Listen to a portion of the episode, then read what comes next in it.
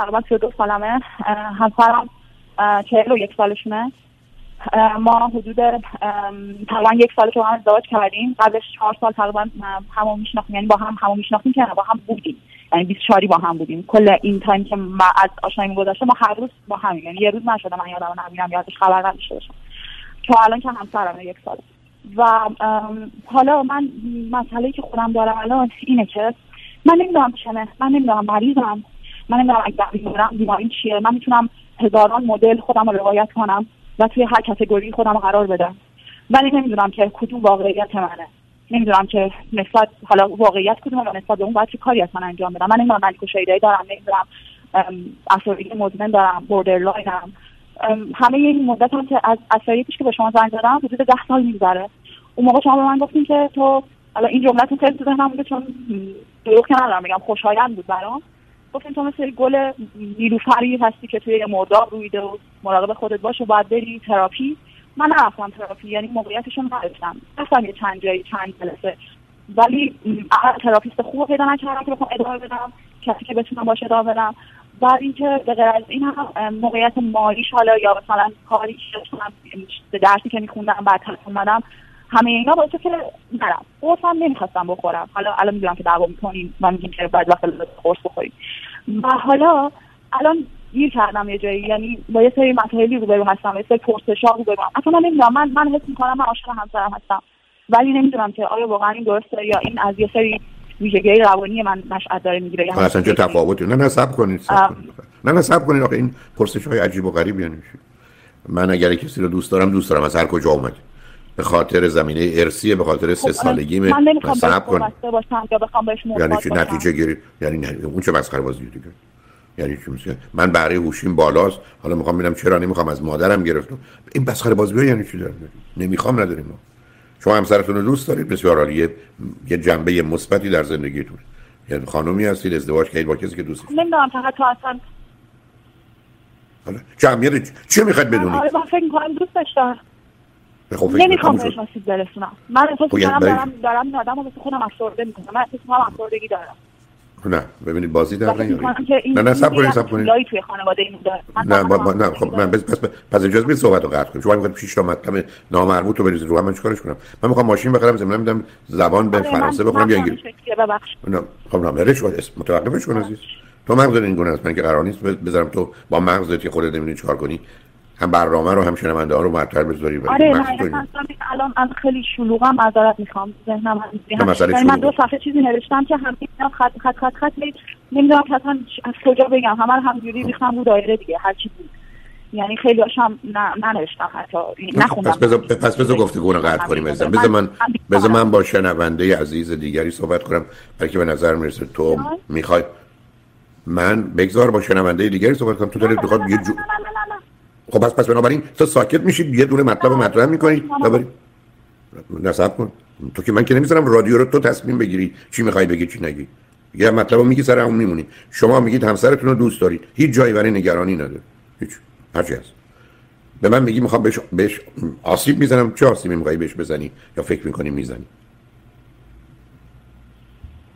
من وقتی من من خیلی, من خیلی به چیزای کوچولو هم یعنی من خیلی تو من ما بزرگ می‌کنم و وقتی که گریه می‌کنم وقتی که حالم بد میشه وقتی احساس می‌کنم همین حال افسردگی یا من که این نمی‌دونم یا سراغم کلا اصلا به هم می‌دیدم ایشون هم های من همینجوری فقط می‌دونه که چیکار کنه میاد مثلا می‌خواد با حرف بزنه.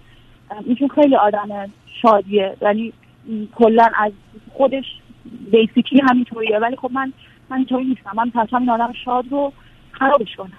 من پس هم این آدم نخورم. من میترسم این آدم با طور زندگیش با من چیزی که می‌تونسته داشته باشه من نداشته باشه دیگه.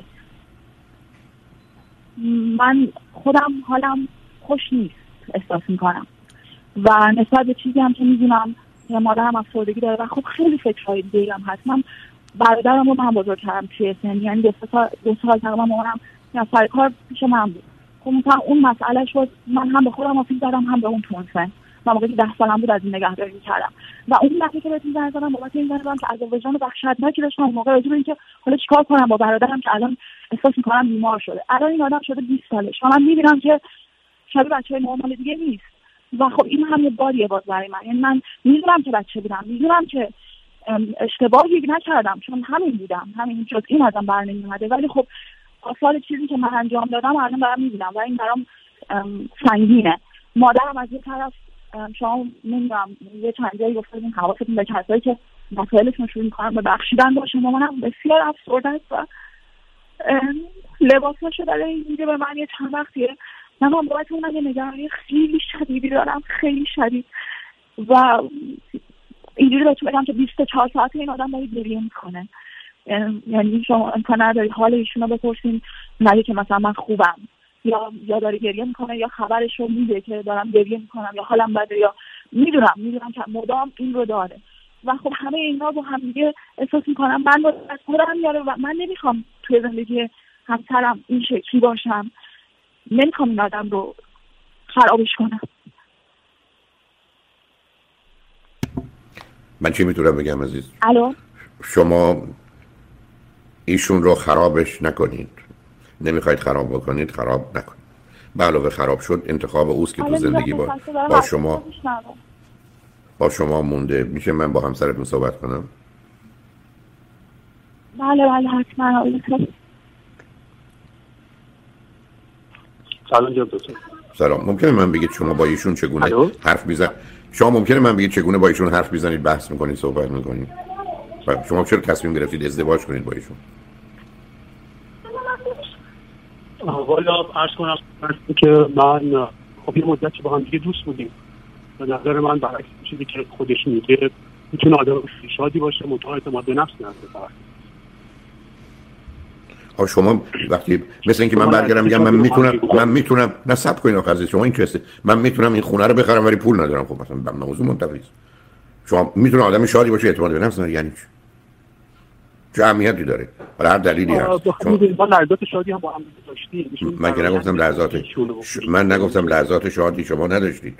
من کافی 100 ساعت رانندگی کنم درست 10 ثانیه غلط می‌زنم خودم بقیه رو کشتن میدم. ایشون این حالی که داره چجوری میشه باش حرف زد است شما چی با ایشون چجوری گفتگو می‌کنید آره سخت حرف زدن باشه. خب من بیشتر سعی می‌کنم که بعد یک جنبه ای که یک شکلی بهشون اعتماد به نفس تدریج بکنه احساس می‌کنم ایشون شما هم کاری نمی... شما هم کاری نمی‌تونید شما هم کاری نمی‌تونید بکنید عزیز شما می‌تونستید که بقیه هم این مشکل رو حل می‌کردن. هیچ آدم روانشناسی روانپزشکی نمی‌تونه به کسی تزریق کنه اعتماد به نفس خودم به این نتیجه می‌رسم که این مقدار ارتباط برقرار کردن سخته. برخی از اوقات به این نتیجه می‌رسید شما که... نه نه سب کنید سب کنید شما کی می‌تونید ده دقیقه با ایشون شما کی می‌تونید ده دقیقه با ایشون به صورت واقع بینانه عاقلانه منطقی گفتگو کنید ده دقیقه. شما هرگز این کار نکردید آره خیلی تلاشمون رو می‌کنیم. خیلی وقتا موضوع حل میشه برای مدتی. مشکلی وجود نداره اما بعدش انگار یک چیزی اون پس زمینه ذهنش وجود داره که صبح که از خواب پا میشه بدون اینکه مشکلی وجود داشته باشه شروع می‌کنه گریه کردن. من هیچ وقت نمی‌فهمم دلیلش چیه. شما قرار نیست بفهمید عزیز. کار شما نیست تخصص. کار شما نیست تخصص شما نیست. ایشون فقط باید برن پرو روان پزشک ببینید چه می‌کنن و احتمالاً بهشون دارو بدن. شاید بتونن آروم بگیرن. این ذهن به هم ریخته پراکنده رو کنترل کنن راه دیگری نداره. ایشون روان پزشک می‌خواد نه روان شناس دارو باید مصرف کنن در غیر این صورت. با گذشت زمان بدتر و بدتر میشن.